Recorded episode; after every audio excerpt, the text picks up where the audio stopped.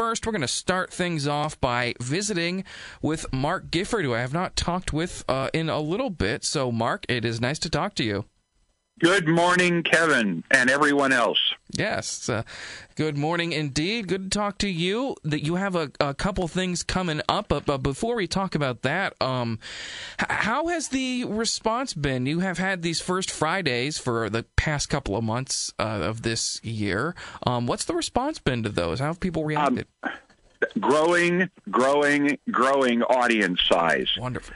Uh, first off, the concerts are free, so that always uh, has a great deal of appeal uh, to everyone. Uh, but when we first started the concert series before the pandemic, we'd have, you know, 100, 125 people at a concert, and that was fine. Um, now we're in that 300 plus bracket.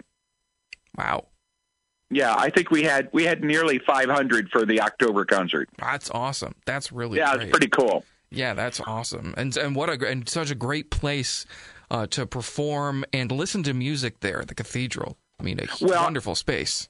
Plus, it's at seats 900. Yeah, If you're uncomfortable being right next to someone, there's lots of room to spread out in the church and have your space, but yet still enjoy the concert. wonderful. Yes, absolutely. Yeah. That's Yeah. good. So those, um, so those are will be coming back, but you do have another free concert coming up that I know you would like to talk about. Lessons and carols at the cathedral.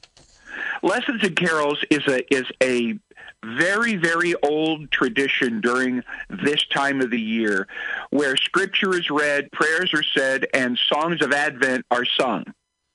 So it'll be all of the Advent things uh, uh, in anticipation of the true meaning of Christmas. It won't be chestnuts roasting on an open fire and jingle bells. Um, it'll be all of the sacred music of this season, and that's at the cathedral Sunday night. And uh, this year is going to be extra special. Again, pandemic, we found a way to make it extra creative. I have six singers plus myself, and we're going to be accompanied by Julia K. Jameson playing her harp. Oh wow. Yeah, and let me tell you, she was the concert right before the pandemic hit March last year. That harp in the cathedral is one of the most this is a terrible play on words, but it's one of the most heavenly sounds you've ever heard in your life. No, it's great because harps are harps sound wonderful, and there's um and and so often there are so many you know just I mean in general talking about musical theater you know there's so many shows where the the harp part is like mapped to the keyboard or something, and Yeah, while that's yeah. fine for you know certain things when you actually hear that harp and it playing, especially in a space like that, it is just this wonderful sound. It's just going to be the best. And so when I say six singers plus myself, imagine the idea of carolers at your door. yeah. Christmas carolers, just a small group. That's what this will be. And then the the uh, priest from the cathedral will do the scripture readings, and we have prayers, and uh, it's about an hour long, and it's uh, just a wonderful way to sort of calm your heart and your soul this time of the year before Christmas and all of the craziness that comes with that.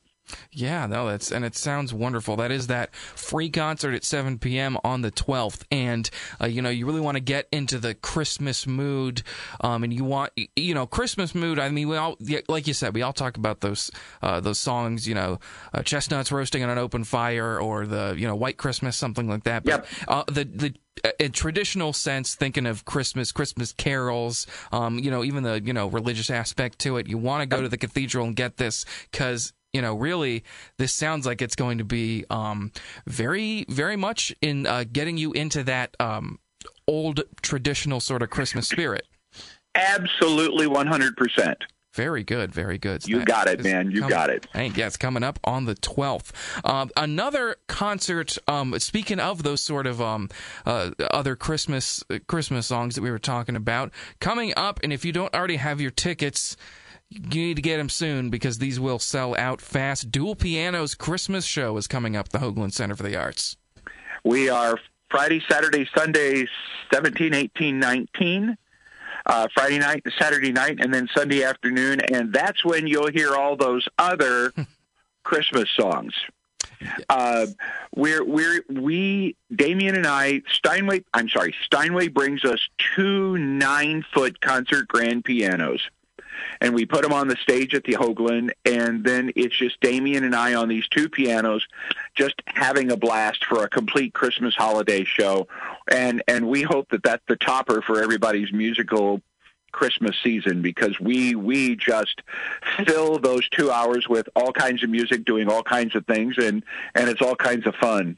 Yes, it is. If you have listening have never uh, seen one of these dual piano shows that Damien and Mark put on. It is wonderful. Um, dual piano, but also, um, as we've seen in years past, Damien likes to bring out some of his uh, percussion or even sometimes, um, in, in, one case, is a wind instrument, it looked like.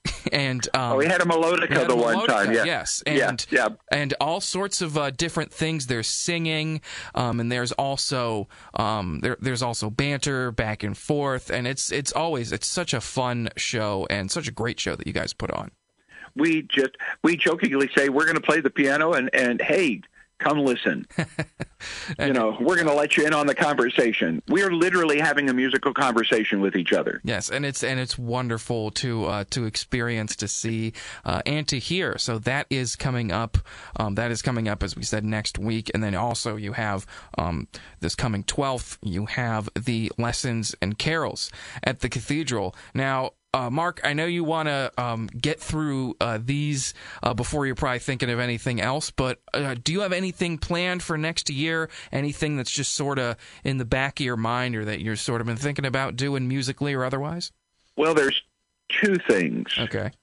On the 27th at noon of December, on the 27th of December at noon, I will do a one hour carols concert on the cathedral pipe organ. All right. So I call it Carols at Noon. I normally do it the day after Christmas, but this year, with the day after Christmas being a Sunday, I'm moving it to Monday. Yeah.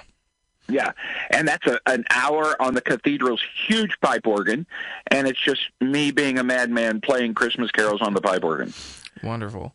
That's noon on the 27th. Then the first Friday concerts don't start until February. But in January, I want to say I, I got to look at my calendar now. Okay. I got to make sure to tell you the right day.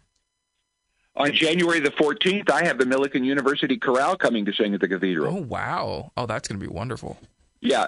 And then starting in February, February, March, April, May, June, the first Friday of the month, I have concerts booked out for the first half of next year already. And every single one of them are at 7 o'clock, and every single one of them are free. That's great. Well, um, so in addition to the couple uh, things we have coming up this month, uh, plenty of wonderful things planned for next year as well. Uh, so uh, we'll make sure to uh, talk about all that with you as they uh, as they come along. Mark, thank you once again so much for joining me. It's great to talk to you, and we'll be seeing you, and I'm sure talking to you sometime soon.